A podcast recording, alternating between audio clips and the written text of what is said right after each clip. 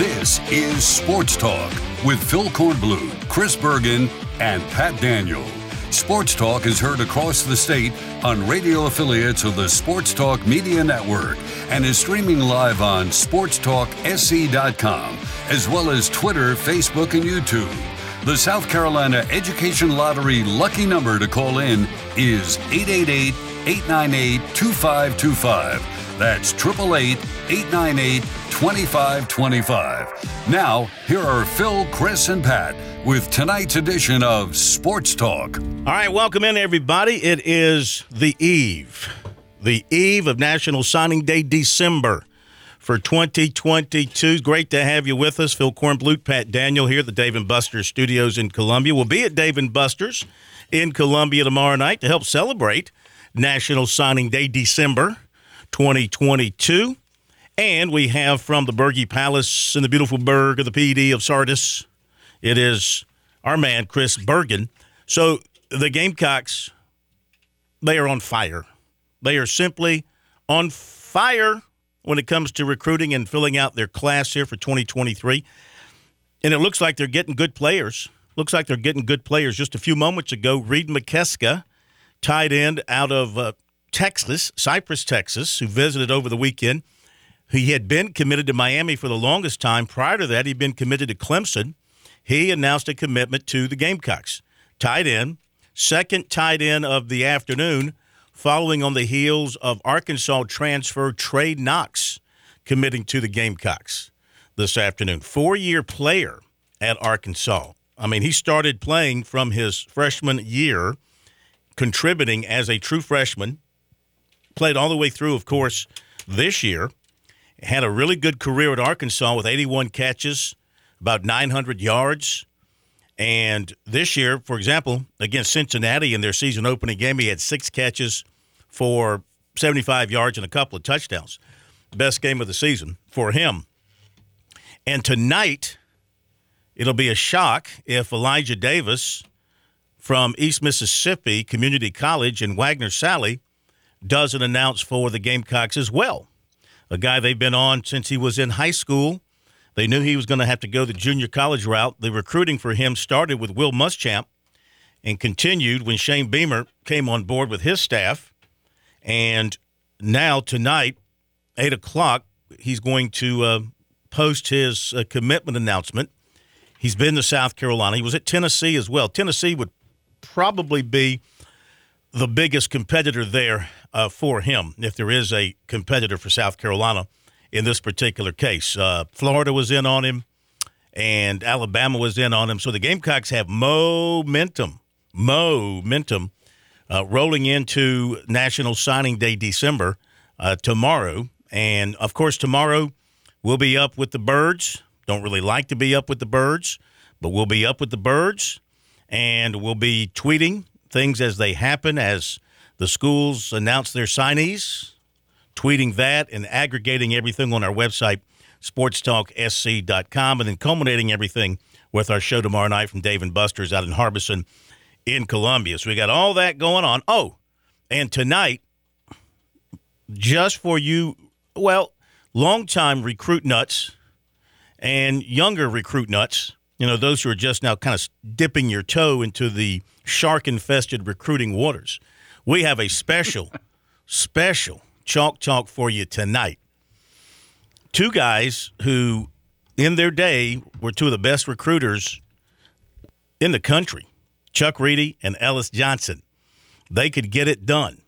I mean, they were responsible for some of the biggest signings at Clemson and at South Carolina in their respective days. And of course, Ellis, having also coached at Clemson and coached at Alabama and Auburn and Southern Miss and the Citadel. And have I left out anybody? I'm sure I have. I mean, he's responsible for a bunch of a bunch of signings, and of course Chuck at Baylor. So, what we're going to do with them at seven o'clock, a chalk talk session, where we talk about the inner workings of recruiting, like how do you be, build a relationship with a recruit?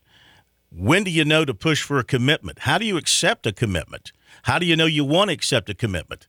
Um, and other things, maybe some stories from the recruiting trail.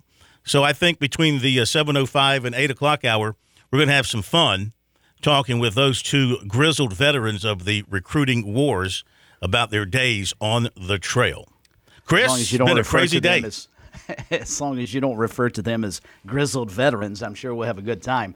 But speaking of recruiting, and, and to answer your question, my day has been good, taking care of some holiday stuff earlier today. We've got the in laws coming in in the next day or so, so uh, trying to get the house in somewhat order.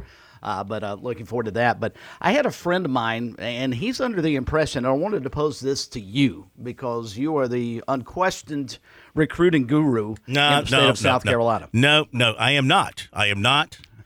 Maybe I was 20 something years ago, but not today. But anyway, thank you for saying so. His question is he is under the impression that anyone who signs tomorrow in an early signing period is eligible to practice with said team. For instance, Trey Knox. Uh, obviously, the uh, uh, Mikeska kid that is about ready to sign with South Carolina. Could they indeed travel with the team to Jacksonville, and anybody Clemson signs tomorrow travel down to Miami and at least practice with the team? The answer is yes.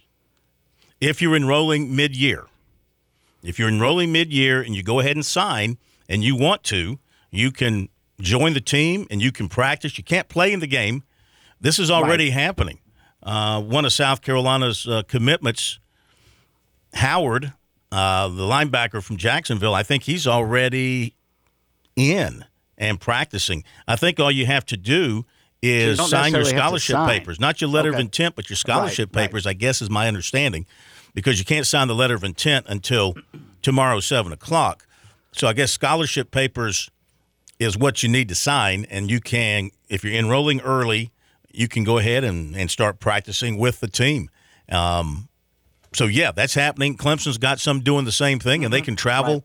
They can travel with them to the bowl site and practice, but they can't play in the game.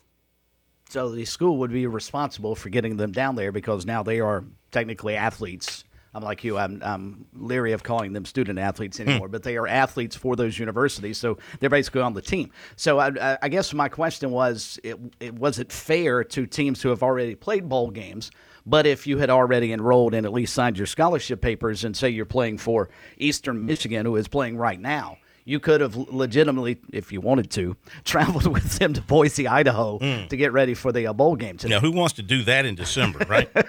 that would be one I would say I'll pass on that. Yeah, I'll wait on you guys until I'll January. pass on that. Uh, yeah, but to answer okay. your question, right. yeah, that is totally, totally legit. You know, the NCAA over the years they've just given and given and given to the players. Like this year, they you know waived the rule about the four game rule mm-hmm. in your red shirt. You know, this year you can play if you've already played four games, they can play you in the bowl game. You won't burn your red shirt.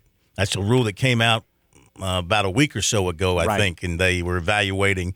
Um, you know, I think they're trying to help teams that are losing players to opt outs and trans- transfers. It's leaving player. It's leaving teams very thin in some areas, and I guess this is a way of alleviating that without penalizing the player who you were hoping to to redshirt and, and save his year. So a lot of stuff um, happening today. Of course, on the recruiting side of things, uh, Clemson is pretty quiet. Looks like the Tigers are just going to wait and sign one more uh, tomorrow. That's the running back Haynes out of Alabama.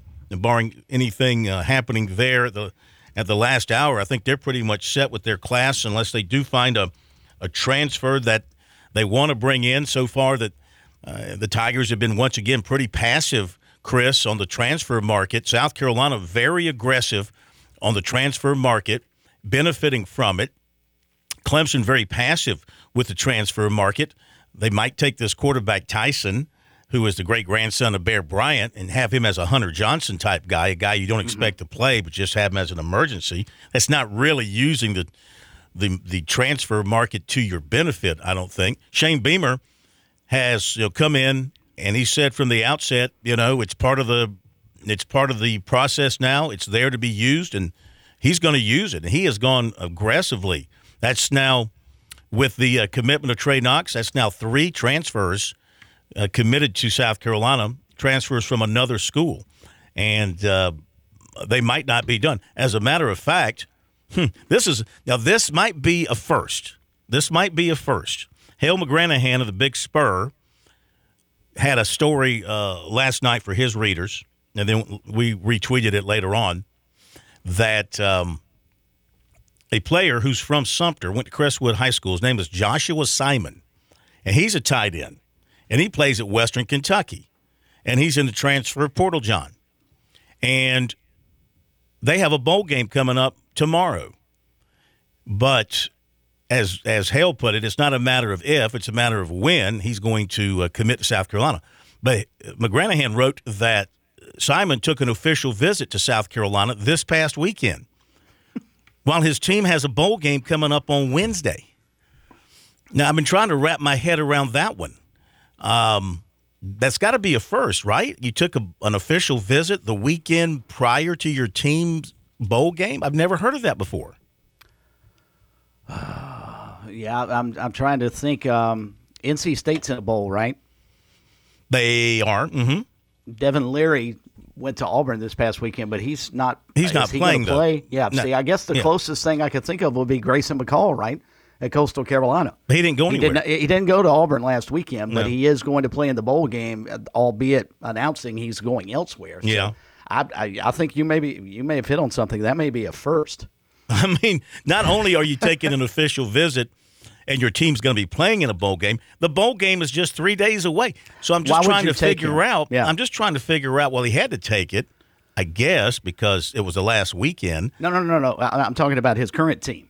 Why would you even involve him in the bowl practice if he's doing Well, I mean, I, say- I think schools at that level just understand that their top players are going to transfer in a lot Mm-hmm. of cases, and they'd rather have them and use them for that one that one bowl game and try and get a bowl victory with them than than I mean, a, a coach could say, "Well, move on. We don't want you," but most coaches won't do that. They want to get that bowl win yeah, so that true. he can so that he can move on. the coach at Western Kentucky, he wants to move on. I'm sure. Oh, sure. Yeah. Um, What a mess. So. I just thought that that just was like wow. I, I've never I've never heard of that before. So the Gamecocks are really uh, beefing up on the tight end market because they've lost four tight ends off of last year's team, and of course you've got Nyck Harbor, who's not going to sign until National Signing Day February, and he's a tight end. He's a defensive end. So that's another one that they could add to the mix. I mentioned the Simon kid could be another one uh, that they add to the mix. There's also the tight end who's committed to Arkansas, who was in this past weekend that really likes South Carolina that they could add to the mix. Now Trey Knox is an interesting. He's an interesting athlete because you know Clemson offered him in September of 2017 out of Murfreesboro, Tennessee, and um, he was a big wide receiver at that point. And they offered him. I don't think he ever visited Clemson. And he goes to Arkansas and he grows and he grows. Now he's 6'5, 245. And he's really kind of a, a tight end with receiver skills and um, can get down the field, can get down the seam. I looked at some highlights from him from a game in 2019. And man, I tell you, he's very athletic, yards after the catch. And I mean, this is where your connections to Arkansas through two of your coaches really paid off. Having uh, Justin Stepp, of course, recruited him when he was at Arkansas, and of course knew him, and then um, the new offensive coordinator, uh, Dowell Loggins, knew him in Arkansas as well, coached him in Arkansas uh, as the tight ends coach. So strong connections there. And when he hit the portal, it seemed to be pretty obvious that he was going to end up at South Carolina. So Gamecocks are doing great.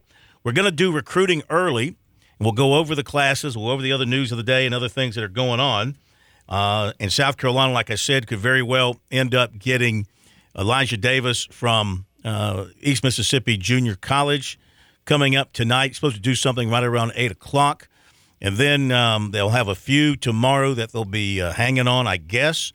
Uh, one of the big ones is Babalade, the offensive lineman who was committed to them, decommitted from them. Feelings are he's going to recommit to South Carolina. He's been kind of teasing things um, throughout the day. Here's another thing in the rumor mill, guys, that I read just uh, checking out message boards and things like that. Yes, I glance at the message boards from time to time. They still exist. They do they exist. They're thriving. They're thriving. Uh, Marshawn Lloyd. Now, I don't know anything about this as being fact. Well, I'll say this: the guy who's the writer for uh, one of the uh, team websites that covers Maryland has written and posted on their board up there that Maryland uh, apparently Lloyd wanted to go to Maryland and Maryland said no, turned him away. Yes, apparently they feel like they're good enough at running back already with what they've got. Have they watched themselves play the last, I don't know, two decades? Well, I'm just I'm just telling you what this guy wrote. Wow. And so and some people are thinking he might want to flip back to South Carolina. And if so, would you take him back if you're Shane Beamer? I wouldn't. I mean, they need help at running back, obviously, and I think Marshawn Lloyd, a healthy Marshawn Lloyd, certainly fits that bill. But he left your program. He basically told you that he was coming back and then went home and changed his mind. I don't know how you can bring him back after that and trust that he's going to stick with you through one more season. Yeah.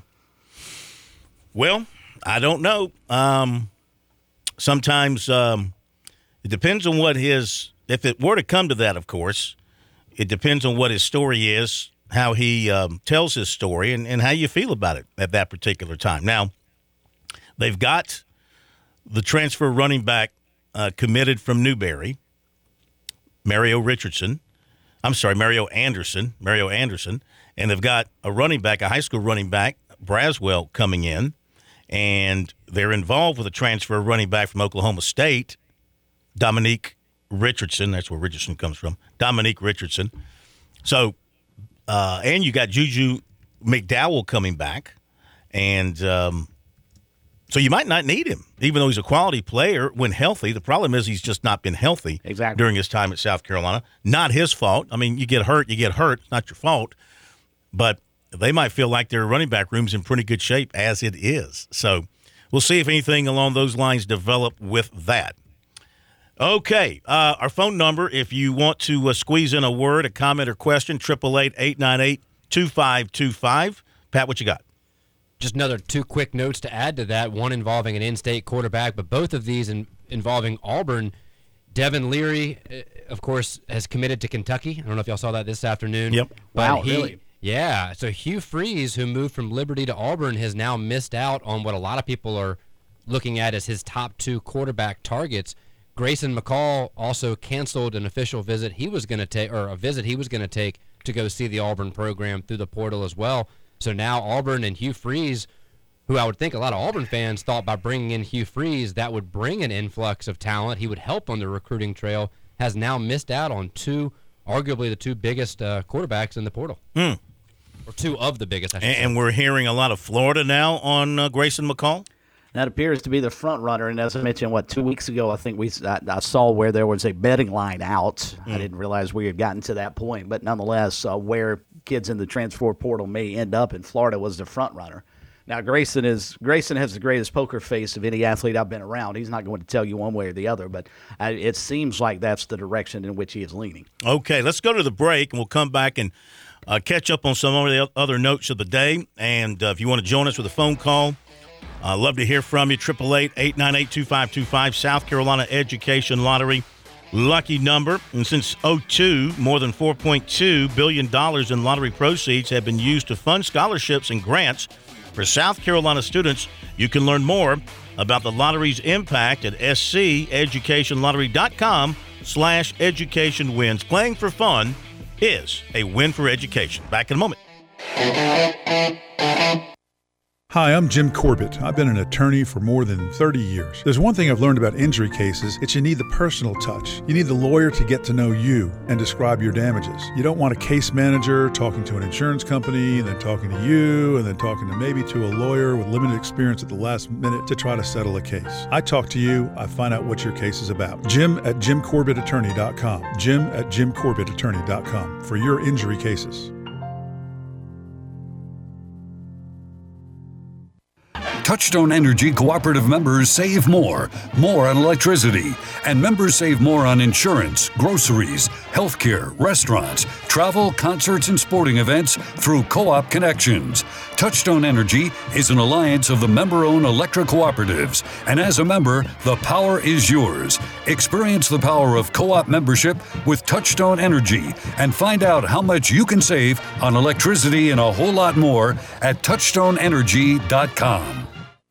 When your day calls for some winning, why not watch your favorite football team at Dave & Buster's? We've got massive HD TVs and hundreds of the hottest new games. Sip from our chef-crafted cocktail menu with exclusive drinks such as the strawberry watermelon margarita or dangerous waters. Cheer on the team with cantina nachos or wings featuring one of our 12 wing flavors. When your day calls for some winning, it's time for Dave & Buster's, where you can watch the games and play the games. Locations in Greenville, Columbia, and Myrtle Beach.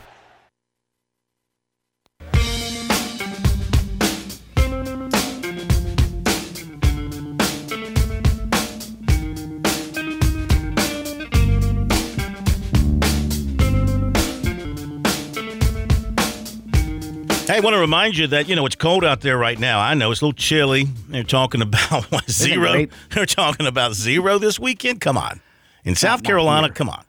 This ain't Chicago, okay? I was in Chicago. I know what cold is. I know how it feels to have that cold wind burn your face. Not around here, right? But it won't last long, people. It won't last long. And you got to start thinking about spring and summer, getting away for a weekend or getting away for uh, a lifetime, whatever the case may be. You want to get down to the beach and you want to head over to Pawleys Island and Litchfield and those places. And there's one place, one man to call. He stands tall above all. That's Jimmy Smith at James Smith Realty, Pawleys Vacation Rentals.com. It might be cold now, but it's going to get hot later on, and you want to be prepared to get away for a, a, a warm vacation and dip your feet in the cool Atlantic Ocean. Let Jimmy find you a great place to vacation, a great place maybe to buy and stay for uh, forever. 843 237 4246. That's 843 237 4246. Your perfect beach getaway. Pawleys Vacation Rentals.com. All right. Uh, Clemson running back, former Kobe Pace, will be in the ACC. The second Tiger to transfer within the league. Kobe Pace going to Virginia. He's announced, of course, earlier, Dacari Collins announced that he would transfer to uh, NC State. We have met with a bunch of USC football players today. In fact, we'll bring you some of that. We'll hear from Juju McDowell coming up in just a little bit. And uh, the, uh, the the tone was um, focused on Notre Dame. Love to beat the Irish. Be a great win for them. Happy for the guys. Happy for the guys that moved on to the NFL. They have no grudge against guys who are transferring out. You know, players are like, hey, everybody's got to do their own thing.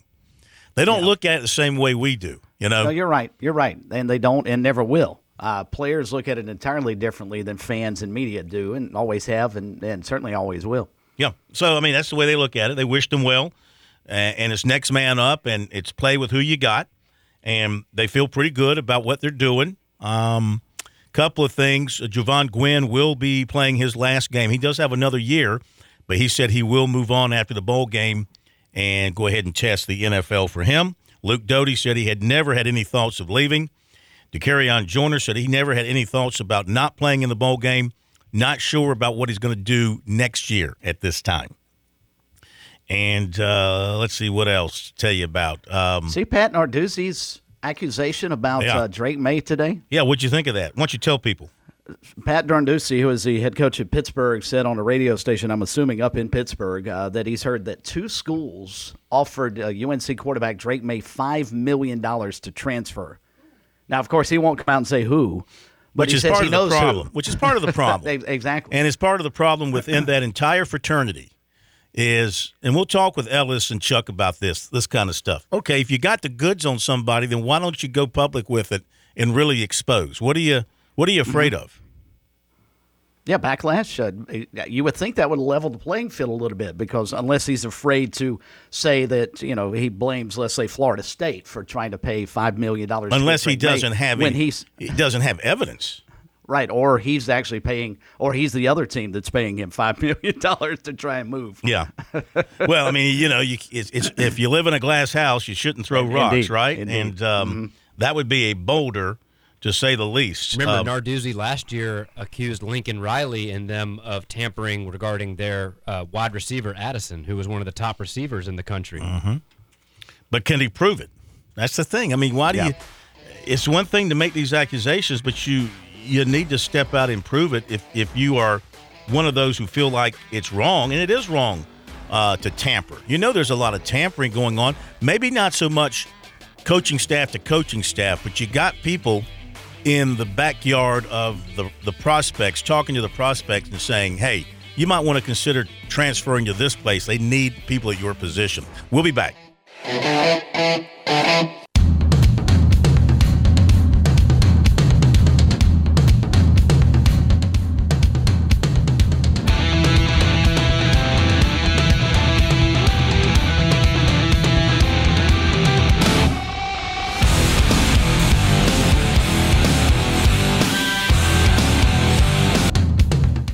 Welcome you back to Sports Talk. Hey, it's good to see Chris Bergen on the stream. I'm tired of dominating the uh, the big screen here on the uh, Sports Talk uh, YouTube and Sports Talk Facebook, you, you Sports Talk uh, Twitter. They don't see my face. They want to see the young face of Chris Bergen, the voice of the Chanticleers. By the way, the uh, Chanticleer women come to Columbia for a noon game with the top-ranked Gamecocks tomorrow.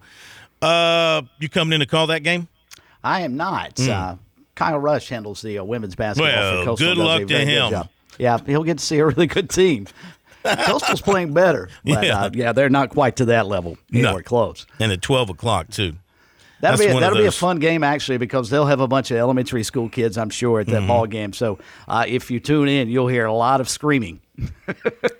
A lot of Because they'll have a high-pitched bu- uh, screams, I no would doubt, say. they'll have a bunch of kids at that of, ball game. A lot of high-pitched screams. And a uh, lot of no ice doubt. cream. Uh, by the way, cream. by the way, good to see the Packers win yesterday, last night after we left here. Good, hard fought victory in the cold there. Starting to pay a little more attention now to the NFL because we have hope. We have hope that uh, we can make the playoffs. Got to win out. Got to win the next three. Get a little bit of help. But I didn't get a chance to talk about this last night because my brain was so fried after traveling and things just weren't popping into my brain. But my goodness, what a what a Sunday, what a weekend in the NFL, and what a weekend for incredible plays and incredible no calls. I mean the the play in the end of the Patriots Raiders game will go down as one of the all time greats. And the no call in the end of the Redskins game, I think, will go down as well, not one of the all time because it wasn't the playoffs, but mm-hmm. that was just a complete, absolute, and total blunder by the officials. How you cannot call pass interference, holding, what all tackling, uh, whatever you want to call on the defensive player. I mean, the Redskins just got purely robbed on that play. But what about what happened in the Raiders Patriots game? That's just something so bizarre. It's just hard to imagine that would happen in the NFL.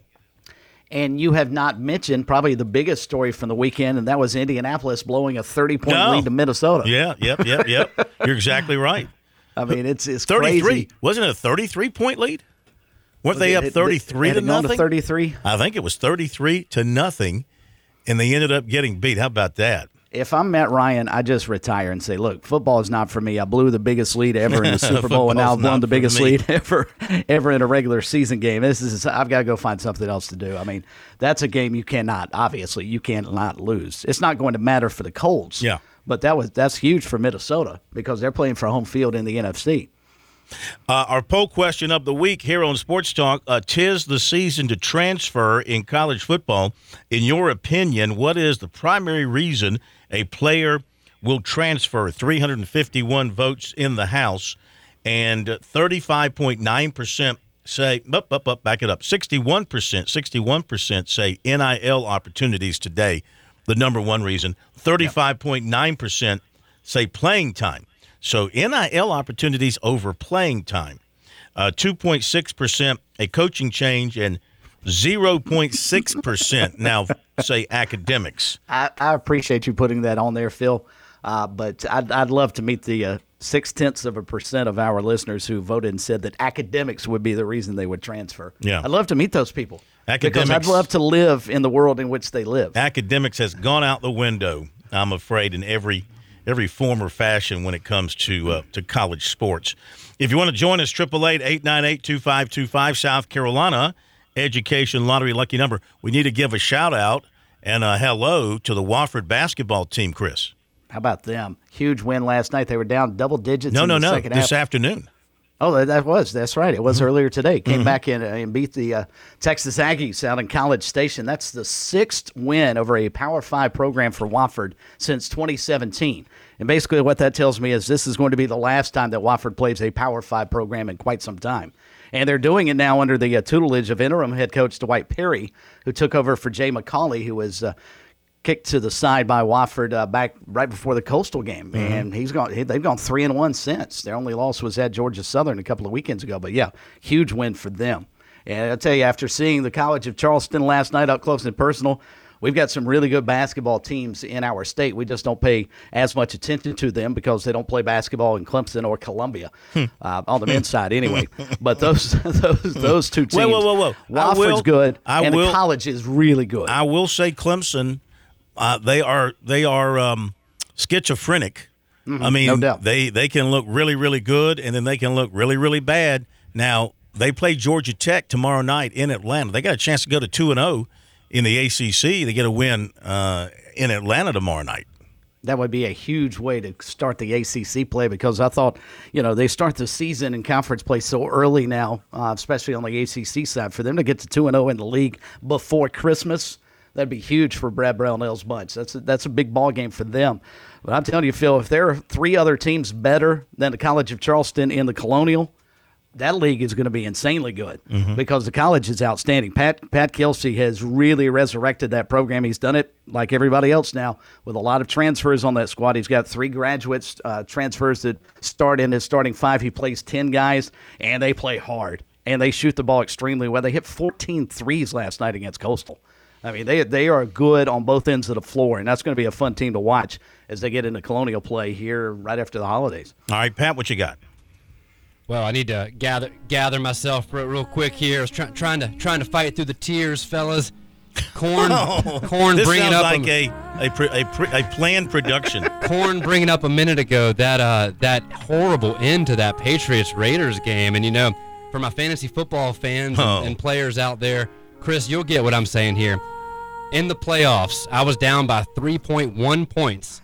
I have Rhamondre Stevenson as one of my starting running backs, and on that last play, he earned me 3.2 plays with his 32-yard run before an ill-advised lateral, which then negated the 3.2 points With a meaning fumble. I then lost and my fantasy football season is over. Ooh. So Rhamondre Stevenson, thank you. Yeah, you bad jerk. beat. Bad, to say the bad least. so you gained. See, I don't do fantasy football. Okay, my fantasies are have other things, you know, dominating them, but not not male, not, not big old ugly football players. But um, so you're telling me you gained when he took the ball and ran and made a bunch of yards, but That's then right. when he threw it back, I then lost all those points. all yeah. that was gone. All that was gone. out. Yeah, I was down by 3.1. You get a point. I'm sorry, one tenth of a point for every yard. So for every 10 yards, your running back, for example, every 10 yards they gain, you get one point. So is he But he statistically, yards. so statistically, 3.2. that counts as a loss against him. Him throwing the ball back and it being intercepted, that counts against his yardage. just the the stats, the final stats for that play, I believe, only go to the person that ends up with the ball. Mm-hmm. So he does not get any credit for for running that. He would have had 32 yards, but once he then got rid of the ball, like let's let's say the person, the, the Patriots player, his teammate that he initially pitched it to, I think it was Jakobi Meyers. If he had then stepped out of bounds, Jakobi Meyers would have been the one that was credited with the yardage on that play, not Rhamondre Stevenson. So the moment he pitched that ball, all points gained on that on that particular play went out the window. So I was yelling at the TV Wow. in exuberance, so excited, couldn't believe I just had that crazy comeback win on the final play of the game. And I went from celebrating to yelling, and I had to go take a walk around the block. I got my dog on a leash, went and took a walk around the block in total silence, just didn't say a word. that sounds worse than a recruiting flip. I mean, that really Oh, yeah. sounds worse than a recruiting flip. Having a guy all locked up, he goes in to sign, he signs with somebody else. I mean, Yeah. that sounds even more painful than that. Well, so. especially And with Phil, all your if- buddies, yeah. It's just you, And- you- go ahead, Phil. Chris, Chris sorry. I. I was just going to say, Pat, and Pat will agree with this. Uh, Phil, if anybody ever asks you why the NFL is as popular as it is, Pat just told you why. yeah, Fantasy fantasy, football. football. Yep. Fantasy football, the gambling side of the coin, there are reasons you can watch NFL football if you don't care about a particular team. You being a Packers fan, mm-hmm. you could watch the uh, the Panthers play this weekend and couldn't care who, less who wins or loses. But because you've got uh, you know Sam Darnold, I would hope you wouldn't, but you, let's just say you had Sam Darnold as your quarterback, you're going to be paying attention to find out how he does mm-hmm. because that helps your fantasy team. Sure. Uh, let's take the quick phone call and then we'll get to uh, recruiting. We'll get recruiting on here early, and then after 7 o'clock, uh, Chuck Reedy, Ellis Johnson. We're going to have a lot of fun talking about the ins and outs of recruiting. Hank in Columbia, welcome in to Sports Talk. How are you, sir? I'm doing fine. Going. Yes, sir. How are you? Hey, I'm doing fine. I wanted to comment about your poll that you you've been talking about. Yes, sir. uh, and the, the academic issue. You re- even if it was before NIL, you rarely see anybody on transfer for academic issue um, if they were playing football, other than your grad transfers who are looking for a place uh, to get their major that they want. Uh, so it, it kind of makes sense. That one percent is probably the one percent of kids who actually have an academic difficulty at their former pro, at their former school. So therefore, they end up transferring out, transferring down, taking that that sit out year to to get themselves back in shape. Uh, well, I mean, yeah, no, I, I don't know. Maybe before all this easy transfer became available, guys uh, who who left to go somewhere else thought about their academics, thought about how this was going to impact them academically, uh, how much longer they would have to spend in college, how many of their credits are going to transfer. Do guys today even think about how many credits are going to transfer to wherever they go, especially when you're transferring for the third or fourth time? Well, how do they keep up with the credits? I mean, well, Corn, I'll tell you what the issue going on there. The issue going on there is when when they started to open up the money – before the NIL, when they started to open up the money for these teams, mm-hmm. you had you remember when Clemson and they opened up Victory Hall in South Carolina with the Doty. Mm-hmm. A lot of these players, you come in and they took they they have a red shirt because they're not one that's starting and stay on the team, and then they play their first year and the second year, and a lot of these players are graduating in three years. So you had all these players. Remember, uh, Tommy Bowden used to brag about all the time. They'd have like 30, 40 guys on the team that graduated in three years. So actually, when they start these transfer things, they're just for they're grad school to grad school. Well, that's how it started. The transfer rule, yeah. As far as the graduate transfer rule, it was to help you find a place that offers your desired graduate degree, and you would get a pass and be able to play right away. But I mean, I'm talking about the guys who are on their third or fourth transfer, and we have those. Yeah, but most of them, most of those guys scoring. That's what I was saying. Most, a lot of those guys came here. Like you take a starter came here. Remember, the one reason he couldn't get here early was because he was going to graduate from Oklahoma before coming here. Mm-hmm. So when you leave and you go from one grad school to the next, as we know with so many online grad schools and all this other stuff going on, mm-hmm. the academic hit is not as nearly as bad as it is if you were undergrad like a freshman. Okay, I understand what you're saying there. Yep. It still doesn't change the point that the people answering the poll question believe that academics is just a complete afterthought when it comes to making a decision to move.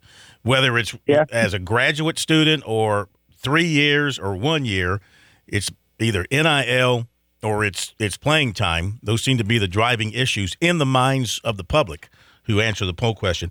Thank you very much, Hank. Always good hearing from you. Let's hit the break. Come back and get recruiting. Want to make way for uh, Chuck and Ellis in our second hour. Looking forward to it. And if you have a question for Chuck or Ellis related to recruiting that we might not touch on, a point you want to bring up, feel free to call us in the next hour. 888 898 2525, the number. We'll be back in a moment.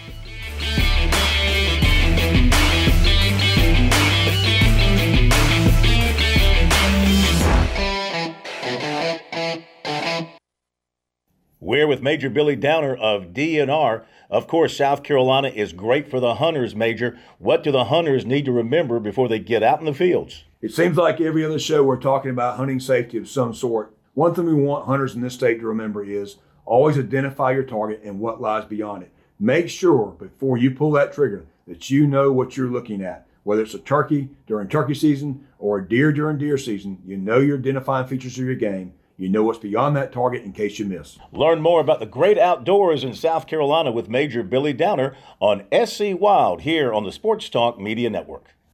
South Carolina's taste buds have spoken, and they're asking for beef. There are more than 7,800 farms raising cattle from pasture to plate in the Palmetto State.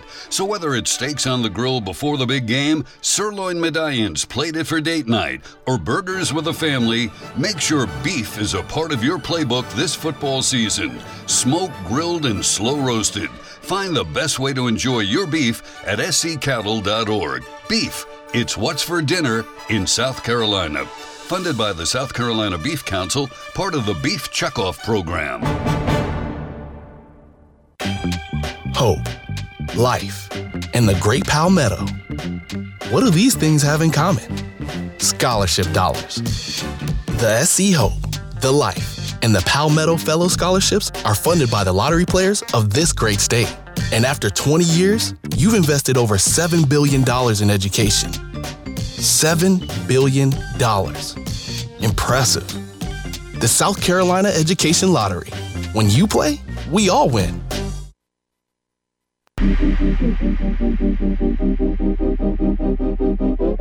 we're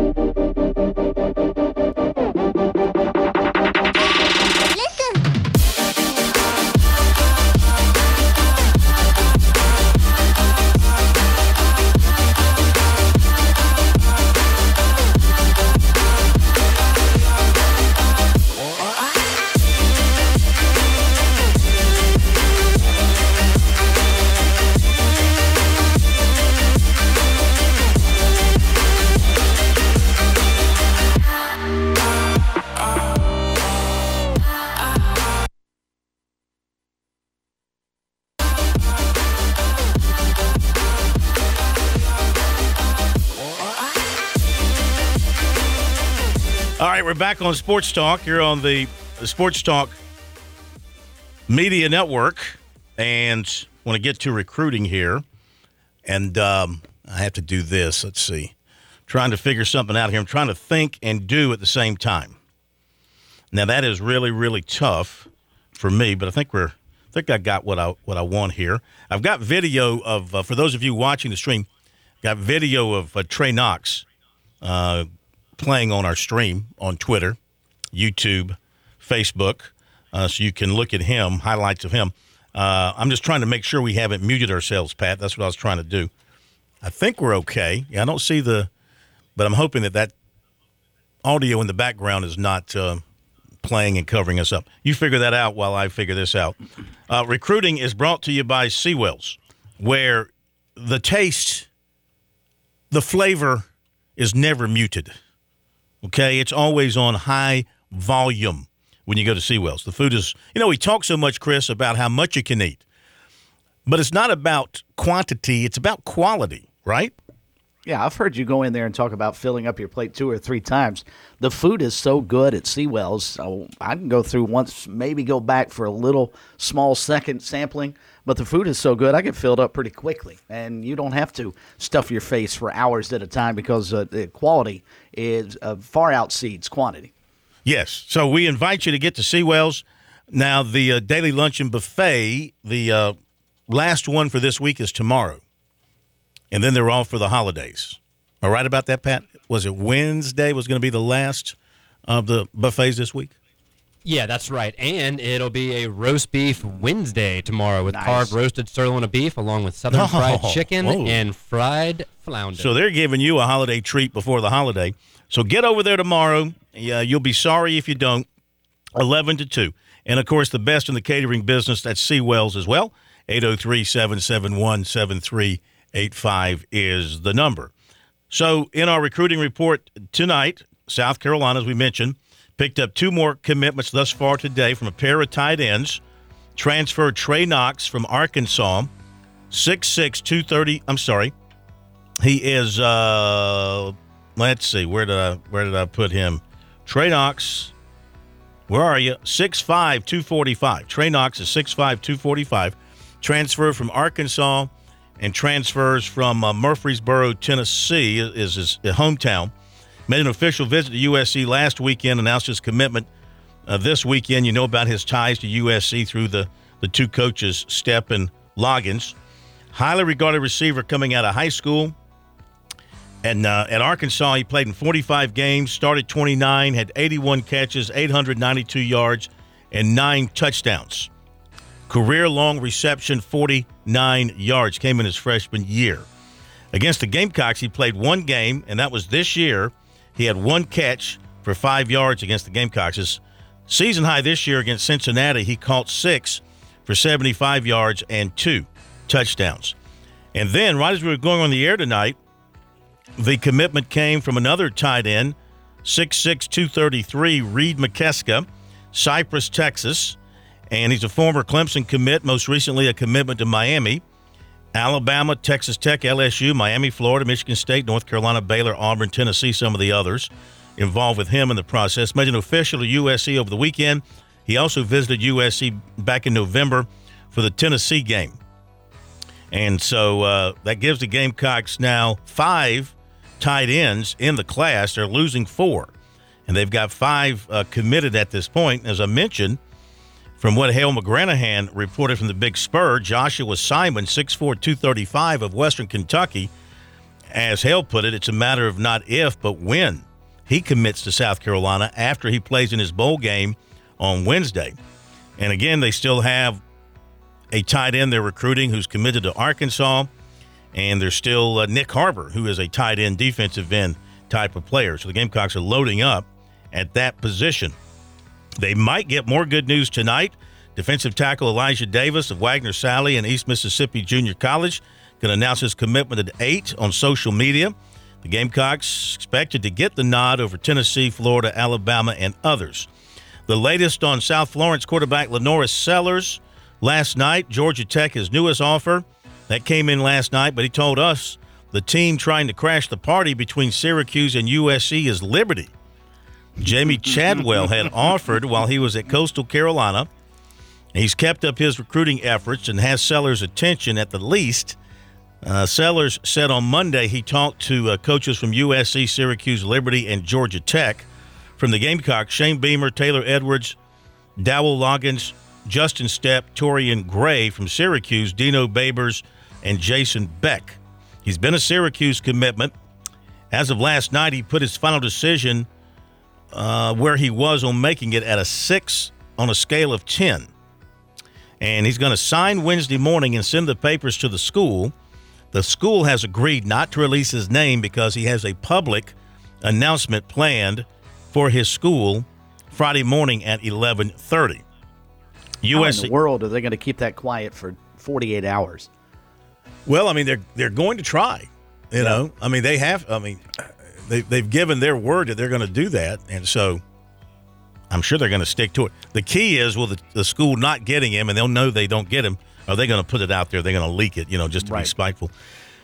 USC target linebacker Cameron Robinson set to sign at six o'clock tomorrow night. He went to USC over the weekend. He's been committed to Virginia. He also visited Florida State. He was in a Virginia uniform in his tweet.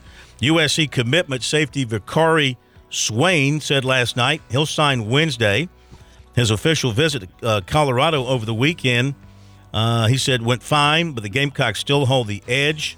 He says, I'm still more leaning to South Carolina because I'm committed, but I'm going to pray on it. USC target wide receiver Edwin Joseph went to Louisville over the weekend. So here's still uh, who's available on the USC board. We mentioned Joseph, and there's another wide receiver, Caden Lee. The uh, other tight end available on their board, Shamar Easter. He's not signing till February. Running back Dominique Richardson, a transfer from Oklahoma State. Offensive tackle Oluwatosin Babalade, who could do something at any time. And I mentioned Nyck Harbor, who's not doing anything until February. Clemson's remaining high school target, running back Jamarius Haynes, going to sign tomorrow. Some thought he might go in February, but he's going to wait and uh, he's going to do it tomorrow. Um, strong indications for Clemson. Former USC offensive lineman Jordan Davis was offered by Massachusetts and Buffalo. Former USC safety R.J. Roderick was offered by James Madison, Liberty, and Western Michigan. And uh, let's see, um, USC's in the top 13 with 2024 defensive back Tyson White of Buford, Georgia, in the top 12 with wide receiver Keelan Adams of Virginia Beach. And uh, Northwestern wide receiver Elijah Caldwell decommitted from West Virginia and told us today uh, he's had some uh, contact from South Carolina since decommitting. Cornerback Zay Wells of Sumter and Palmetto Prep committed to Western Carolina. Back in a moment. Welcome back to Sports Talk on the Sports Talk Media Network.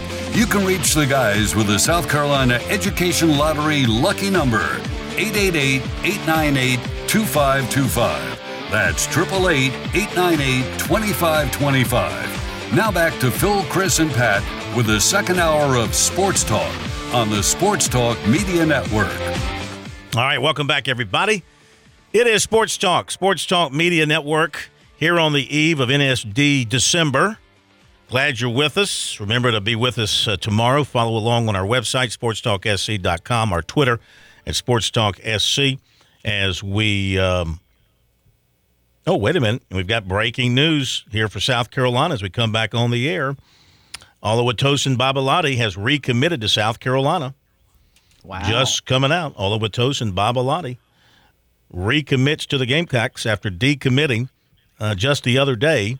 So that's a great pickup again for South Carolina. They really liked him early on when he uh, originally committed to them, and now he has uh, recommitted to uh, the Gamecocks. And that's that's uh, perfect timing as we get our guests lined up. Let me mention a couple of other things that have happened here in the last little bit. Uh, USC safety Devonni Reed is declared for the NFL draft. So um, I don't think he was going to play in the bowl game anyway, right? Wasn't he hurt, as I recall? I don't remember, but I believe that is correct. Yeah, yeah. And uh, let's see, there was a couple of other things here I wanted to mention that uh, didn't get to earlier. Let's see um, if I can find them here. Uh, former USC offensive lineman Jordan Davis, offered by Massachusetts. Did I mention that earlier? I'll mention it again. Uh, the Gamecocks offered 2025 tight end Devon Mitchell out of Allen, Texas. Uh, former USC commitment offensive tackle Isaiah Jatta took a visit to Colorado. He also visited Auburn and BYU. We'll see where he ends up uh, tomorrow.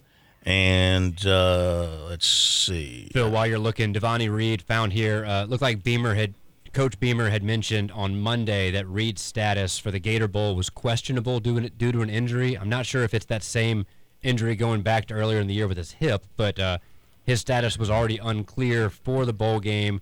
And Devonni Reed noticed in his announcement he did not specify whether he's going to still play in the bowl game or not. Yeah, I don't think he is. I, I think he's moving on, would be my guess. And All right. Phil, quick, Mhm. quick Yeah. point before we get to uh, our coaches. Quick point on LaNorris Sellers. If he sticks with his Syracuse commitments, I'm going to have to tip my cap to that young man because that that's showing a lot of integrity on his part because that was where he wanted to go initially, and for him to go through, especially here in the state, what he's had to deal with. I'm not saying it's a bad thing that the Gamecocks are pursuing him, and now with Liberty jumping into fold with Jamey Chadwell up there, I think it's great. He's getting all this kind of attention, but can you imagine how pressure packed his decision is? And if he sticks with his original commitment especially considering what we're seeing happen where players quit the day of the bowl game and hmm. won't play. Yeah. And here's a guy who has stuck with his commitment for, gosh, seven, eight, nine months. It's awfully impressive for a young man. And you know, here's the other thing we have to remember too as we bring in the coaches, and that is okay, you commit, you're signing, but if you're not happy, you can leave. Sure. You can leave before the season, for that matter. We've seen that happen. We've seen guys from recruiting classes hit the portal before they even get to the first season. So let's welcome in with all that. Let's welcome in a couple of veterans from uh, days gone by when recruiting was done gentlemanly, right? Everybody had honor, a handshake, a commitment was as strong as oak, as they say. Uh, never, never was the case. Uh, let's welcome in Chuck Reedy and Coach uh, Ellis Johnson, another edition of Chalk Talk. But tonight, breaking down the world, the science, the job of recruiting. Guys, thank you for being with us. We really appreciate it. This is something I thought about the other day, and I said, man, if I can get these two guys with us, we can have some fun here on National Signing Day, eve of December, uh, talking about things. And uh, happy holidays to the two of you. Uh, Chuck, When you uh, were were recruiting for Clemson and Baylor and, and the other schools, South Carolina for a brief time, when you went out to evaluate prospects, what what did you look for in an offensive prospect that you might recruit? Well, obviously you're looking for the physical attributes. You're you know you're looking for size and speed, but you know the thing that that we focused more on, you know, what kind of player? I mean, how did they play? You know, you, you've seen a lot of guys that that look the part, you know, in, in the weight room, um, and and look good getting off the bus, but they didn't play well. So you know, we were more focused on guys that were productive um, you know, and and guys that that that played well as opposed to just you know what what the numbers said about them. How about you, Ellis? When you went out, and, and you know most of your years on the defensive side, uh, except when you were a head coach, uh, what did you look for when you were looking at talent? How would you define somebody that you would want to recruit? Well, it depends on position, obviously, but you know, really, when I first started, you know, when Chuck and I started recruiting we didn't have cell phones. I don't even think they had cars. And Chuck, Chuck's older than me, and uh, I don't think they had cars back then. They rode horses. But uh, all joking aside, you know, you, you were looking for certain physical characteristics and talent, depending on the position. And my first time to learn and, and observe was with Bobby Ross at Citadel. There's nobody more meticulous in this profession than him. Uh, but just like Chuck said, we had all these uh, physical attributes, height, weight, and we had a high and a low on each one. And it gave a coach, if he, let's say he was a receiver coach, it gave him an idea what the offensive line coach wanted because the position coaches and head coach put those those attributes down there. But like Chuck said, the one thing that would uh, trump it all is what kind of player was he? So he may be a little too short, but if he's good enough, he's good enough. He may be a step slow, but if he's good enough, he's good enough. So you, you really have to kind of trust your eyes as an evaluator. Well, let me ask both of you, uh, Ellis. I'll start with you. In your situations, uh, when there, when you bring a a prospect uh, to the recruiting room, I guess, and you're talking about prospects, and you've got a guy, and and you like him, and you're pushing him, but who makes the final call on whether to a offer this guy, and then b eventually take his commitment if he wants to come. From your experience, how did it work? Well, first of all, you know, we're talking about recruiting, but we always felt like there were two aspects. First of all, you got evaluation, and then you recruit. But recruiting to me was always, we got to go get this guy. But you didn't recruit them, you know, unless you thought they were good enough, and that's evaluation. Uh, the final call needs to be the head coach. But I do think the most important person who evaluates the guy and makes the decision is the position coach. Uh, area coaches in their geographical areas, they're critical because they're the one that's been seeing the kid for two or three years, going in the coach's office, establishing a, a relationship, which is huge in recruiting. And so, you know, it's, it's certainly a kind of a team aspect. But when you start trying to decide, are they good enough? Now, you know, my wife could have seen Clowney Hmm. And we didn't need to bring that one back and be evaluated, but they're not all like that. So, you know, Chuck recruited William Perry. I mean, he didn't need to take him back to Coach Ford. Hmm. So, you know, you you have those kind, but the vast majority of the kids you recruit, you're choosing between two or three guys, which one you think's the best, and can we get him? So it's kind of a team effort, but the head man needs to be the final call. How about if, with your experience, Chuck, especially – back in the day uh, dealing with Danny Ford and you know trying to get certain guys, uh, and and he had a vision, I guess, for what he was looking for. Uh, how did you deal with that, and, and, who made the final call there with you guys at Clemson? Well, Danny relied a lot on the you know on on the assistant coaches, you know, to make the evaluations and make the recommendations. But obviously, he was the one that would make that call. And uh, I do remember um, there was a time when, you know, Curly Hallman was with us, and and Bill Oliver at that time I think was at Alabama or somewhere, and I remember Curly saying, "Well, you know, brother." Brother thinks he's really good, and Danny said, "I don't give a damn what brother thinks. What do you think? you know, I'm paying you. I'm paying you to make that decision. I don't care what brother thinks. You know, so that that was you know that was Danny's uh, at, you know, that was the way. But he obviously the head coach is the one that ultimately makes the decision. Now, if if I can share a story with you, um, we we had a guy uh, Don Denning was on our staff way back in the mid '80s, and he was recruiting a guy named Terry Allen uh, out of Georgia, and and uh, you know Terry Allen was undersized and and not very fast, and uh, you know he wasn't high on our list at all and uh, but uh, Don Denning really liked him. Mm-hmm. Well, Danny was Danny was coaching out in the the Hula Bowl or whatever that that bowl is was out there at the time, and uh, Terry Allen committed to us, and Dan, Danny called me. and said, "Who is Terry Allen?" who, is said, Coach, who is Terry all, Allen? All, all I know is Don Denning is said he was going to take him as a defensive back, and he committed to us. And so it turned out to be pretty good, but Danny wasn't real happy when he heard about it. Yeah, that was, and that just goes to show you the recruiting game. You never know, you know, what you're going to get. You might think you got the greatest thing in the world. I mean, you guys signed Chuck, uh, the most highly touted option quarterback of his time, uh, in Michael Carr and yeah. didn't work out. He got hurt and other things, and yeah. it looked like when you guys signed him, you were set at quarterback, you know, for the next four years with oh. this guy. He was going to take off. Yeah, I mean, we, you know, uh, I was down there for all of his playoff games and everything, and, and it was a coaching coaching convention. I mean, it was Notre Dame and Tennessee when they were really good. I mean, uh, you know, I mean, everybody. I mean, you know, we we thought we hit the jackpot, but like you said, he got there and hurt his knee in in fall practice, and he just never never was the same. Mm-hmm. I, I don't, you know, but you know that happens. Yes, it does. Talking with Ellis Johnson, Chuck Reedy. Ellis, how do you begin the process of getting a kid to commit? Okay, you've been recruiting him. It's you and it's several other big time programs. His head is spinning. He's got family, he's got high school friends, coaches, everybody in his ear. How do you pull a guy across the finish line? Well, I guess if, you get to that point, most of the time it, it doesn't end that way. But when it does, it, those are probably the most difficult. And you kind of try to look for what's what's holding the kid up.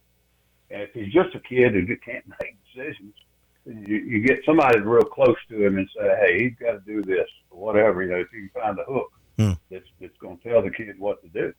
Uh, but if if it's something he's hesitant about it, you know, I'm not sure I fit in your scheme. I, don't know if I'll be happy being there for four years. I don't like big towns or because there's nothing to do here. This is out in the middle of nowhere. Sometimes they'll tell you what's what's their hang up and you can address it. When they're just wishy washy and all over the place, you need to know who's got the kid, who's the hook.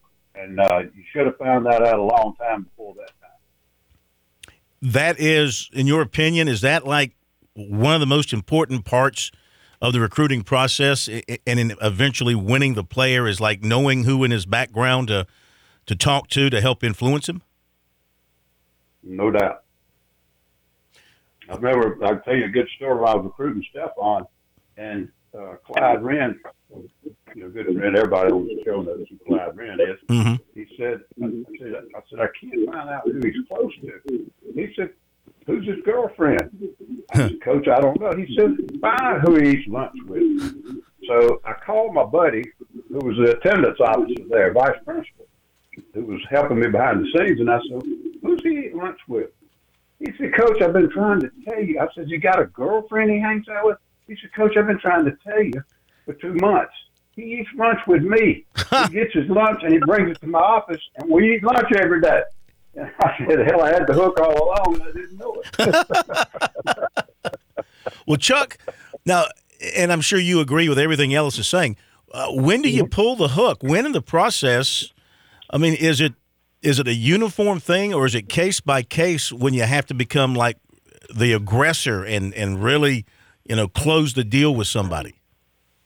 Yeah, no, I don't, I don't think it's uniform. I think every every everyone is different, and um, you know, I personally, I, I didn't like to pressure a kid. You know, I, I didn't like that approach. I mean, I think, like Ellis is saying, you want somebody else other than than you to be the one that's pushing him or, or prodding him. But um, you know, there'll there'll come a time, and and back back in the day, back many.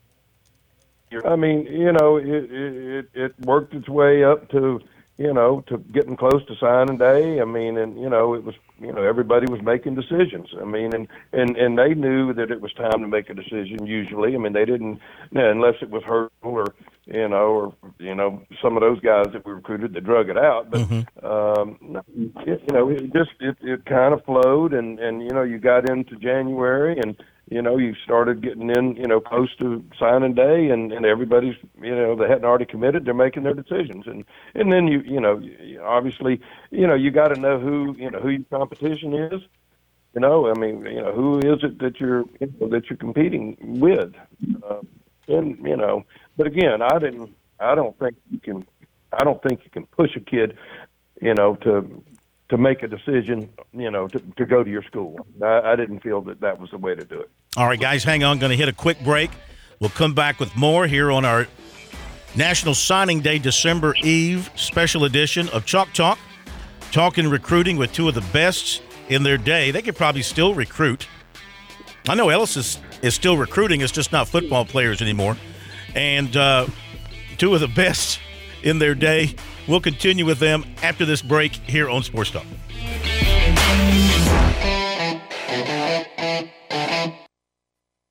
In Columbia, South Carolina, game days are our specialty. Whether you're watching the game from inside the stadium or from the big screen at your favorite local spot, the energy remains the same. Craft the perfect fall Saturday in a city where there is plenty of action on and off the field. From tubing and kayaking to Soda City to rooftop restaurants and plenty barbecue. We're ready when you are. Plan your weekend at experiencecolumbiasc.com. South Carolina's taste buds have spoken, and they're asking for beef.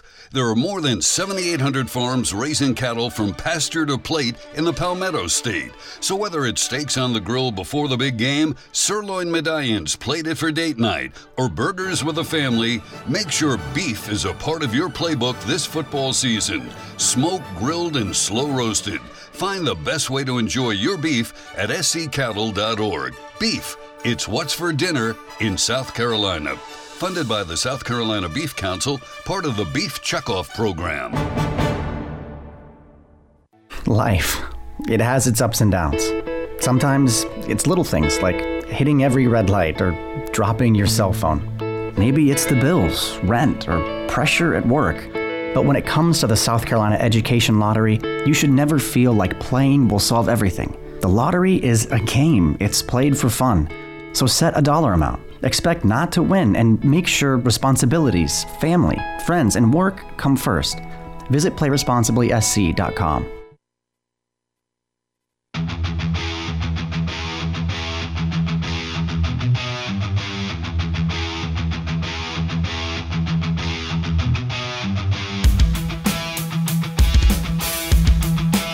All right, welcome back, everybody. Sports Talk on the eve of National Signing Day, December. Good to have you with us. Chuck Reedy, Ellis Johnson, talking recruiting and the ins and outs and behind the scenes, what happens when you're trying to convince a 17, 18 year old to, to come to your place. And, you know, things are different now than when they were uh, at the top of their game because, I mean, you know, you can, well, you're not supposed to, but you know the talk of the, the NIL and the money is flowing out there big time. Uh, Chuck, let me ask you this. We see a lot of really good running backs in particular who who pile up a bunch of yards, and people are wondering. In fact, we had a caller off the air asking about a running back, and uh, why is this guy not being recruited? How important is speed? And, and when we see a player with all these great stats, but he's not being recruited by the big time schools, is it usually because they don't believe or he doesn't test out to have the kind of speed they think they need? That's probably the case. Speed is speed is very for for all the skill positions, you know, on both sides of the ball. Obviously, um, the the thing about a running back, the one thing that that you you you can't test is vision, and and and that's you know, uh, if you you watch them and watch them, you know, watch how they they read their blocks and they they see, you know, they see things. You know, the really good ones. I mean, they see it, and when they see it, they have the speed to accelerate and take advantage of it when it's there. And um, you know, that was I'll never forget when the first time I looked at Kenny Flowers on on on on uh, well tape. I, I guess it was, I don't even know what it was back then. Film. you know, I mean, you know, AP you know, ticker. I mean, you got a little AP Yeah. ticker tape. but anyway, I mean, I, I mean, it didn't take me, you know, uh, ten seconds. I mean, and you saw it. I mean, yeah, he had great vision. I mean, he could see it, and you know, and of course, he was a, you know, he was a nine five, you know, hundred sprinter, hundred yard guy. Um, you know, but you know, those were the things. But yeah, speed obviously is important, and you know, you get high school guys that that run for a bunch of yards, but you know, they they don't have the you know, they don't have the speed or they don't have the vision that it takes to be a you know a great college back. How about you, Ellis? Uh, you, you coach linebackers quite a bit. Was speed the number one priority for you, or were you more interested in a guy that could, could run okay, but you you wanted somebody who was big, physical, strong, who could uh, fill the hole and stuff the run? Great question, especially with the two of us on, because back when we first started, it wasn't a space game like it is now. Now it's still played in the box, but the ball is out in the perimeter so much more now. So just specifically to a linebacker, you know, you used to have to go find somebody you knew was physical enough to take on a fullback about ten times a game, or or a drive block from an offensive guard and get off the block, maybe make a physical tackle. And not that any of that is unimportant now, but everything's in space. If you can't play coverage and you can't tackle in space, uh, you can't play linebacker in, in big time college football today. So the thing I always looked for was length and, and speed and physicality. Uh, obviously, it can't be 150 pounds when you can't play. You know, one of my last jobs, and so that you're just constantly looking for these guys that have length, and they don't have to be six four. They could have long arms, uh, and they have to have an element of physicality, whether they're 195 pounds or they're 235. If they're physical, they're physical. Uh, but the speed and the space and all that was so important, and it, it, it grew and grew as, as the game changed over the years.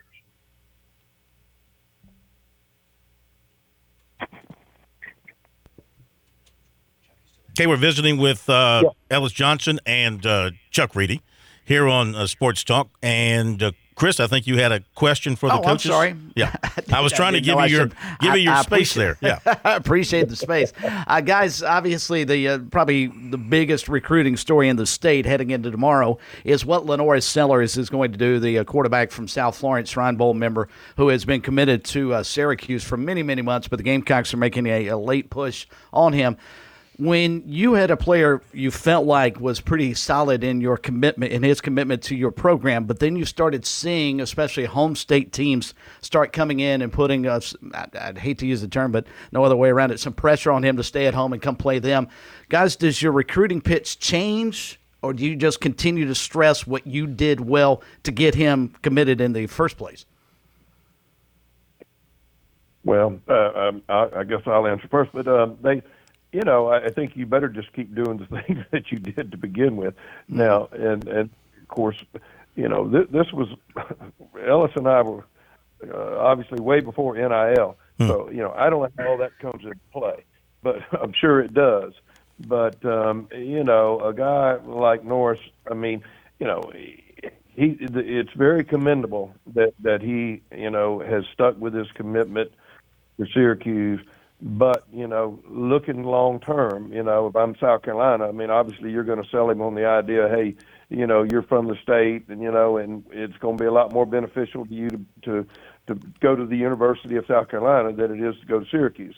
And you know, I'm I'm anxious. I don't know anything about it, but I'm anxious to see what he's going to do tomorrow because it is an interesting, um, you know, situation. A guy that wasn't very heavily recruited, and and now you know, obviously is is getting a lot of attention. Yeah, he had a massive year. Five thousand, about five thousand total yards, and sixty-seven touchdowns. He accounted for finalists for Mr. Football, MVP, one of them in the in the Shrine Bowl. I want to pick up on this. Got to go to a break here, guys. A hard break. So if you'll hang on, or y'all can relax for a couple of minutes, we'll come back to you. We really appreciate your time. We're extending you into overtime, and uh, I know we're pushing bedtime as well. And uh, but just hang in there with us. We'll come back after the break. And Ellis, I want to get your thoughts on the same thing, kind of on the same lines, talking about LaNorris Sellers and making a change and, and pulling a kid who's been committed somewhere else. I want to talk with you about maybe the ethics of that and how you feel about that from an ethics standpoint. We'll be back in just a moment.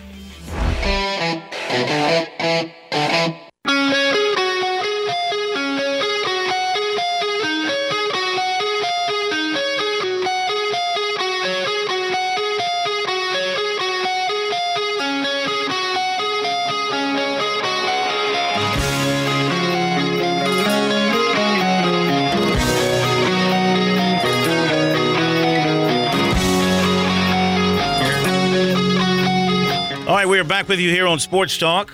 It's our eve of National Signing Day, December special, as we talk recruiting with Chuck Reedy and Ellis Johnson. Great to have these two uh, terrific uh, football men, two terrific recruiters uh, with us here for another uh, 25 minutes or so, with one more break in between. Just to recap what has happened today for South Carolina, the Gamecocks have had a had a fabulous day. Uh, Trey Knox uh, committed. Uh, Reid Mikeska committed. Oluwatosin Babalade committed. And tonight, 8 o'clock, right around there, they might very well get Elijah Davis as well. That's four big ones for those guys going into signing day. Ellis, how much uh, is momentum in recruiting an important thing when you're going into signing day, the way the Gamecocks have built it up at this point? I think those things are some sometimes unpredictable and, and in some ways unimportant. It's good pub, you know, it gets the fan base fired up, and it's you know I think it's you know I guess you know from a standpoint of morally you know getting excited and all that kind of thing. Most of the time, something like that happens because there's one kid that jumps in the boat, and he's a leader, or he's a kid, and a lot of other kids want to play for him, and so you know it's obviously a good thing. Don't get me wrong. Uh, coaches always say, "Well, I'd, I'd rather have mine in the boat about a month ago and have them locked down, and we don't have to go through all this stress and guessing and throwing darts at people at the late hour to see if they'll come back." Uh, but but I think it's always a good thing anytime you have momentum. So Chris brought up the case of LaNorris Sellers, who's been committed for a long time to Syracuse. He first was committed to Virginia. And then when they lost their two offensive coaches that he was dealing with, and they went to Syracuse, then he committed to Syracuse. Now, one of their coaches has gone to NC State, but they promoted the other one to OC and QB coach Jason Beck. So he's still there. Uh, so he's committed to Syracuse. And so my question for the two of you, and I'll start with you, Ellis. I mean, one thing, you know, Dabo, Dabo Swinney, and I'll I'll bring him his his thinking into this. When you commit to him, he forbids you from taking any other official visits. I mean, he says don't commit unless you're ready to shut it down, um, which I think is an excellent approach. He doesn't worry about his guys decommitting for the most part. He still has them from time to time, but for the most part, they stick. They don't take other official visits. He pieces his class together, and they're good to go. And they sign them all nice, neat, and clean on signing day with really not a whole heck of a lot of drama unless somebody's just holding out until signing day. But recruiting a guy who's committed somewhere else, I mean, I know it's part of the game, but do you think it's ethical? I mean, when I know in basketball, it seems like they leave you alone. When you commit to somebody, most basketball coaches back off. Why don't football coaches do that, Ellis? I, I don't know. I, I think commits are so overrated. It's, you know, I really don't think a whole lot of them. But I mean, basically, your, your rule is, hey, if you want to commit, you can commit. But when you commit, you're telling me you're going to come here, and I'm going to hold you a scholarship, and I'm not going to recruit Joe or Sam in your spot. Now, you want to go take a visit, you're not committed, and I'm not taking you commit. And that's as simple as that. That's basically what Dabo's saying. I don't know if it's an ethical thing so much as, you know, it's a process by which kid either knows what he wants to do or he's just trying to hold something and run over and see if there's a little bit better piece of cake somewhere else. And, and you know, I, I just don't think you know you, you accept it. And, and if you even you don't tell him that, you better go ahead and mark it down. He's not committed.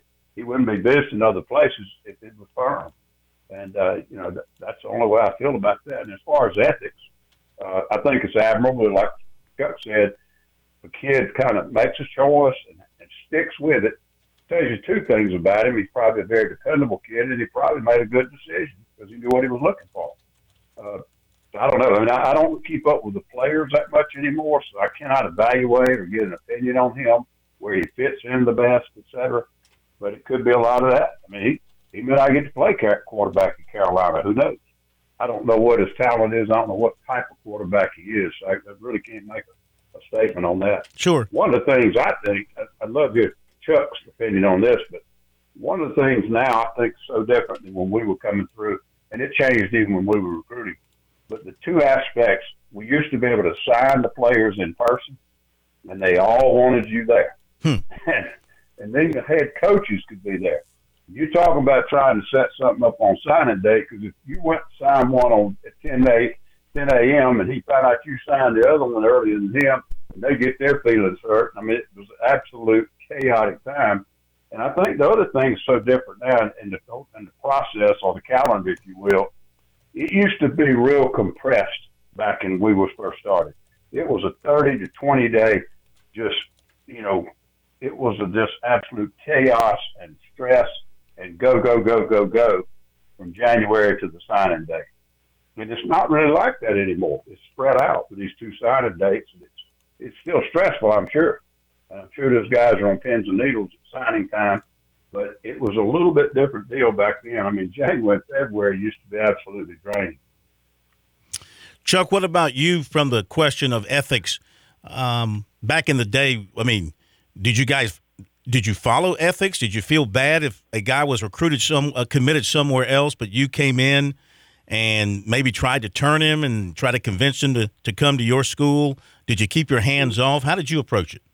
Well, I mean, you know, I, I think we always, you know, if if a guy was was a firm commitment, and if a guy told me, Coach, you know, I appreciate, you know, you you you know, you all recruiting me, but I'm going to go to X school, then I I I let it go.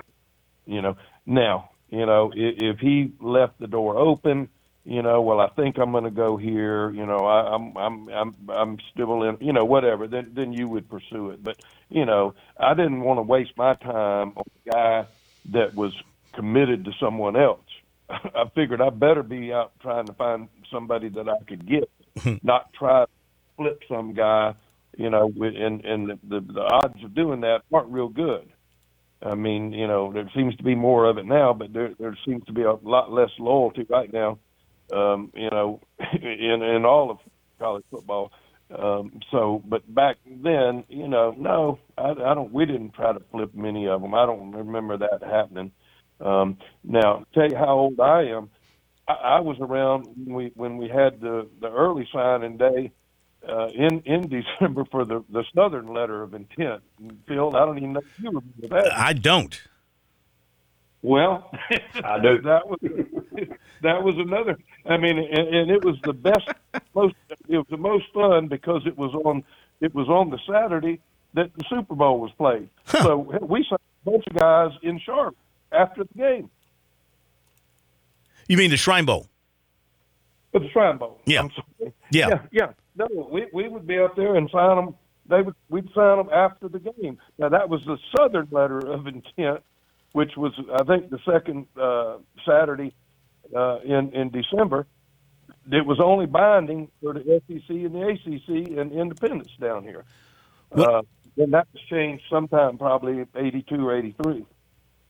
No, I can remember. I, I can, digress. I. I was going to say you bring up the Shrine Bowl guys, and I can remember Chuck when you when you were at Clemson, and maybe LSU were involved in this as well in, with one of your schools.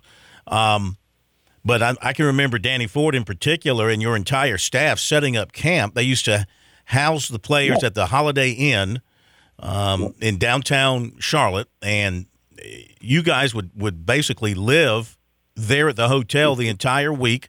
Danny Ford would do his bowl press conference while there, and Clyde used to tell me that he would get with the uh, Shrine Bowl people and arrange the the roommates so that Clemson Yep. commitments were rooming with players that they wanted who were uncommitted. Is all that true? That is true, and and I was going to say about uh, the North. Um, the best thing South Carolina has going for them was that he was in the Shrine Bowl, and and and they had an opportunity to recruit him. Their their other commitments did for a whole week. Mm-hmm. That that's momentum.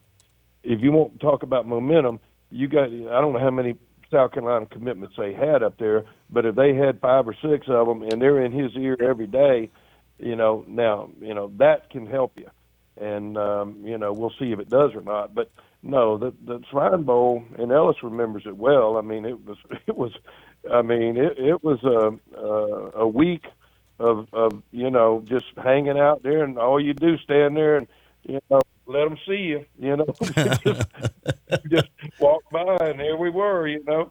But um no, and and you- you're right, Clyde would he'd have them matched up where we had people in their ear, the ones that we were trying to recruit. Yeah, Ellis, do you remember much hanging around the Holiday Inn there at the Shrine Bowl?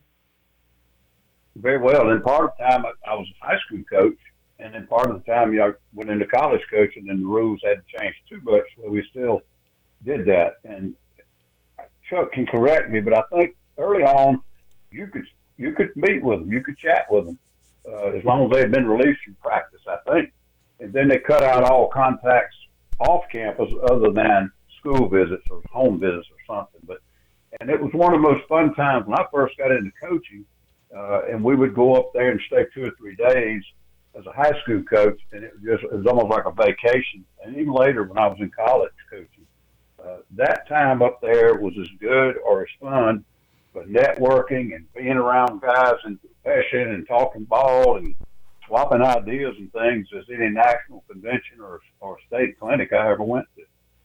Yeah, it was.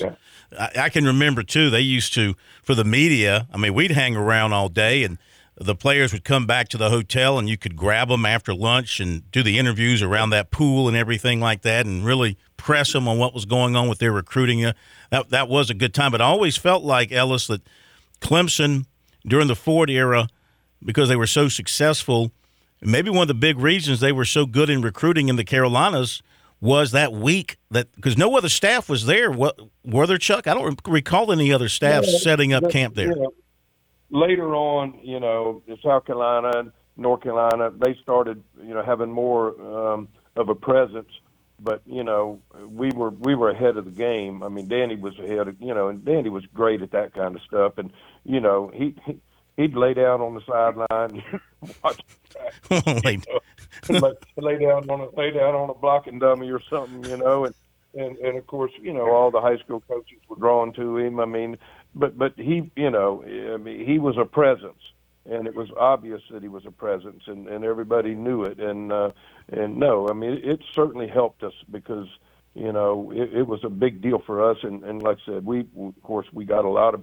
That's when we were doing really well in South Carolina, and all you know, doing and also recruiting well in North Carolina. yeah. All right, we got to hit a quick uh, break, our final one, guys, and we'll come back and wrap it up, and maybe ask you about your your best recruiting story of your of your career that you might recall that you want to share with us because I know the the two of you you recruited some some big timers over the over the years. Maybe you got a story you want to share with us about somebody you got or maybe you didn't get. We'd love to hear it. We'll get to that in just a moment. Chalk Talk with Chuck Reedy, Ellis Johnson, coming back in just a moment.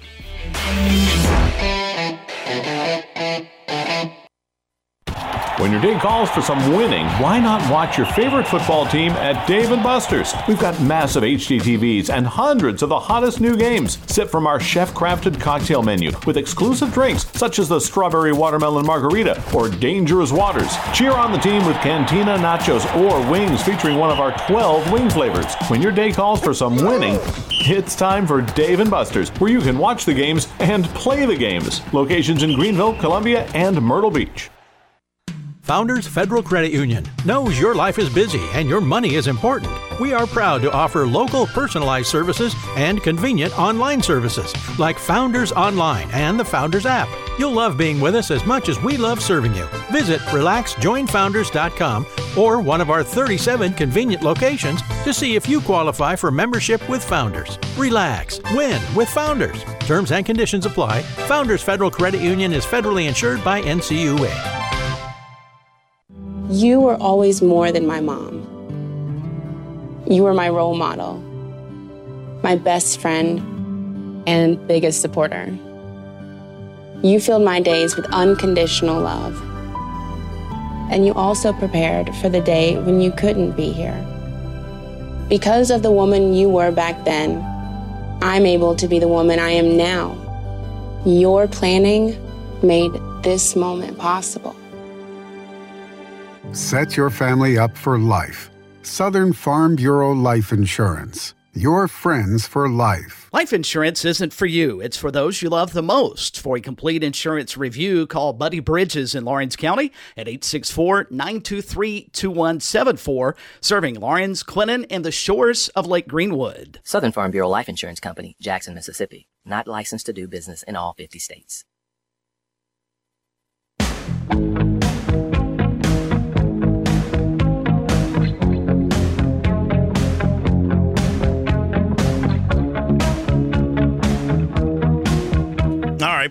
Our final minutes here with Chuck Reedy, Ellis Johnson. Guys, we really appreciate it. It's been a lot of fun.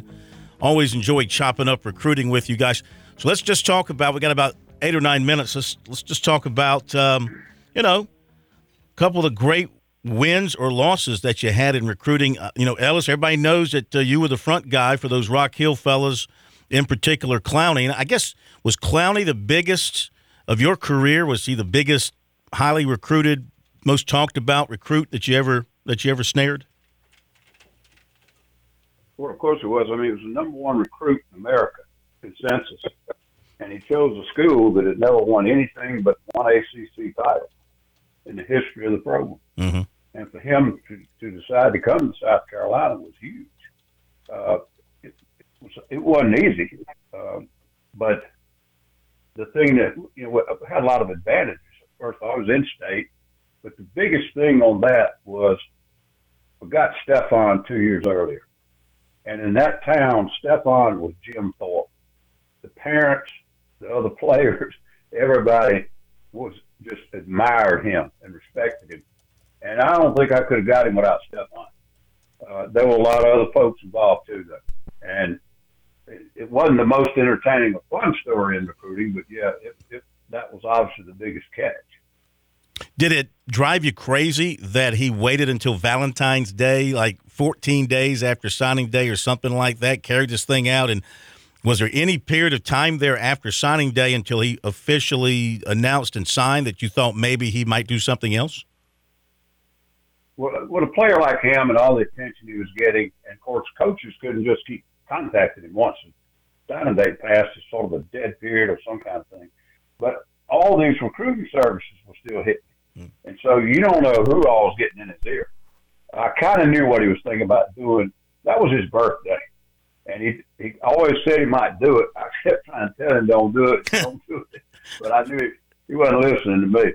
So I told Stephon to try to get him to, but he, he didn't listen to him on that one either. But he did that sort of as a thing on, on his birthday, February 14th, Valentine's mm-hmm. Day. Yeah. Uh, but yeah, it, it was it was nerve wracking, but I had some people up there uh, working the crowd, if you will, keeping an eye on it. Chuck, of course, uh, we know William Perry, uh, Herschel Walker. Uh, we talked about Michael Carr, who at the time was the number one rated option quarterback in the country. Um, who would you say was your the biggest one? Was it uh, was it Herschel? Was it was it William Well- Perry? Who, who who would you cite? Well, I mean, well, obviously Herschel. You know, uh, I mean, I, I don't know what his ranking was, but I mean, he was certainly uh, recruited by everybody in the country. Um, and you've heard the Herschel Walker story, I Mm, think. yeah. Well, do you want me to repeat it or not? Well, the folks might not know it, so yeah, if you can give us the short version, definitely want to hear it. Yeah. If you give us the, sh- are you Well- talking about the black po- the black Trans Am story or the bag yeah, of money? Yeah. No, the back the the, the black trans for him. that, The names will be changed that to protect the That was all that mattered. I mean, Wait a minute. Uh, we can we can, you can give names because everybody involved in this deal is practically dead. So except for you, so you, you Oh. Can give names. No, no, Mike Cavan, he's still living, but You just dropped it's a okay name. now. It, it's okay. Well, Mike and I are good friends, so it doesn't matter. But Yeah. uh, you know, he was the first guy. That was the first year that I was recruiting. Uh, I mean, so I was a young guy, and and Ellis will remember this. You used to have a like a, a, a prospect sheet that you would get. The the recruiting people would bring it down to you, and I've got this, and I see this guy six foot, two hundred ten pounds, runs a four five. So that's the first place I went was Wrightsville when I went on the road. And I so I recruited him all of his end of his junior year and and went to every one of his games as a senior. And he came he came to our camp, came to he came to several games early in the year, and actually told us early in the year he was going to come to Clemson. But uh, every time I would go, I'd go to Florida and recruit. Then I'd come back by there on Friday afternoon before the game and hang out. And he he drove an old black Ford, and that old black Ford would be parked there at the old gym, and I'd pull in and go in there, talk to the coaches, and you know, hang out and whatever till the game. Well, went through the whole season. They're in the playoffs. We're in December now, hmm. and I we in there, and there's a brand new shiny black Trans Am parked in front of the gym, and I said, "Oh, must be some college coach or something." I So I walked in, the coach said, well, "How you like Herschel's new car?"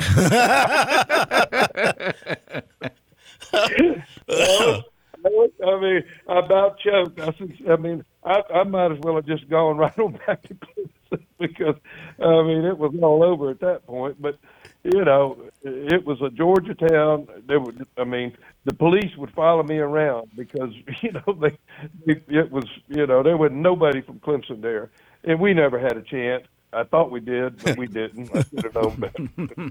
That's great. The old transit. Uh, let me ask you both this final question. We've got about two minutes. Considering the world of college sports today, in particular college football, and what it takes to recruit and all that, Chuck, if you were to do it all again, if you were a 22 year old looking to get into college football, I mean, would you would you do it? Would you want to go through what they have to go through today? Well, I mean, it's a great profession, and and certainly, you know, I would I would love would love to go through it again. But the, way it is now, it's, it's a totally different game than what Ellis and I were a part of. I mean, I can't. I mean, with the transfer portal and the recruiting, you know, I don't. It's a whole different animal, and you know, I I don't I don't understand any of it because I'm not involved. I think it'd be very difficult. Yeah, it pretty much, Ellis, today's coaches are pretty much tied up 24 hours a day recruiting. Uh, w- would you enjoy that?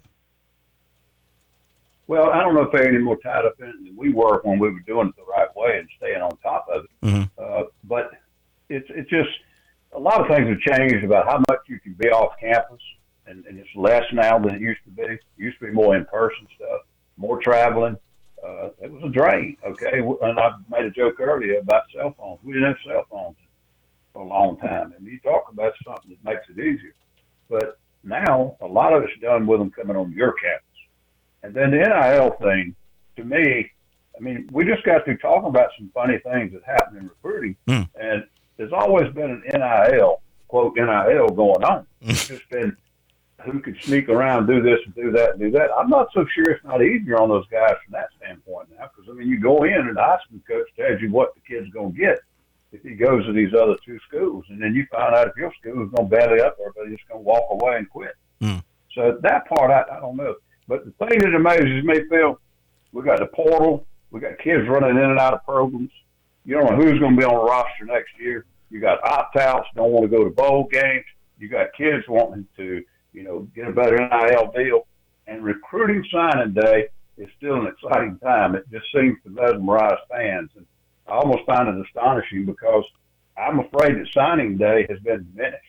Now, it's still important, still very important, but it's been diminished a lot by the portal and all the transferring going on. You're exactly right because you're excited tomorrow. You think you got this great group, but let's face it, a large percentage of them aren't going to be with you two years down the road. That's just what the numbers are saying now. Guys are bailing for whatever reason, and what you put all that work into to piece together tomorrow, a lot of that's not going to be there in a year or two for whatever reason. Guys, we can't thank you enough. We hope you have a Merry Christmas, Happy Holidays. Uh, look forward to talking to you after the holidays about the uh, the upcoming bowl games, and we thank you so much, Ellis. Thank you, sir. Enjoyed it, Phil. Always Merry a pleasure, Christmas. Chuck. Thank you very much, my friend. Yes, sir, Phil. Thank you. Appreciate it, Coach. And, uh, Y'all have thank a, you all very much. Thank you. Love talking to these guys. Two of the best ever sta- uh, stand on the sideline in uh, South Carolina. Uh, thank you, Chris, and thank you, Pat, and thank you, everybody. We'll see you tomorrow night from Dave and Buster's here in Columbia.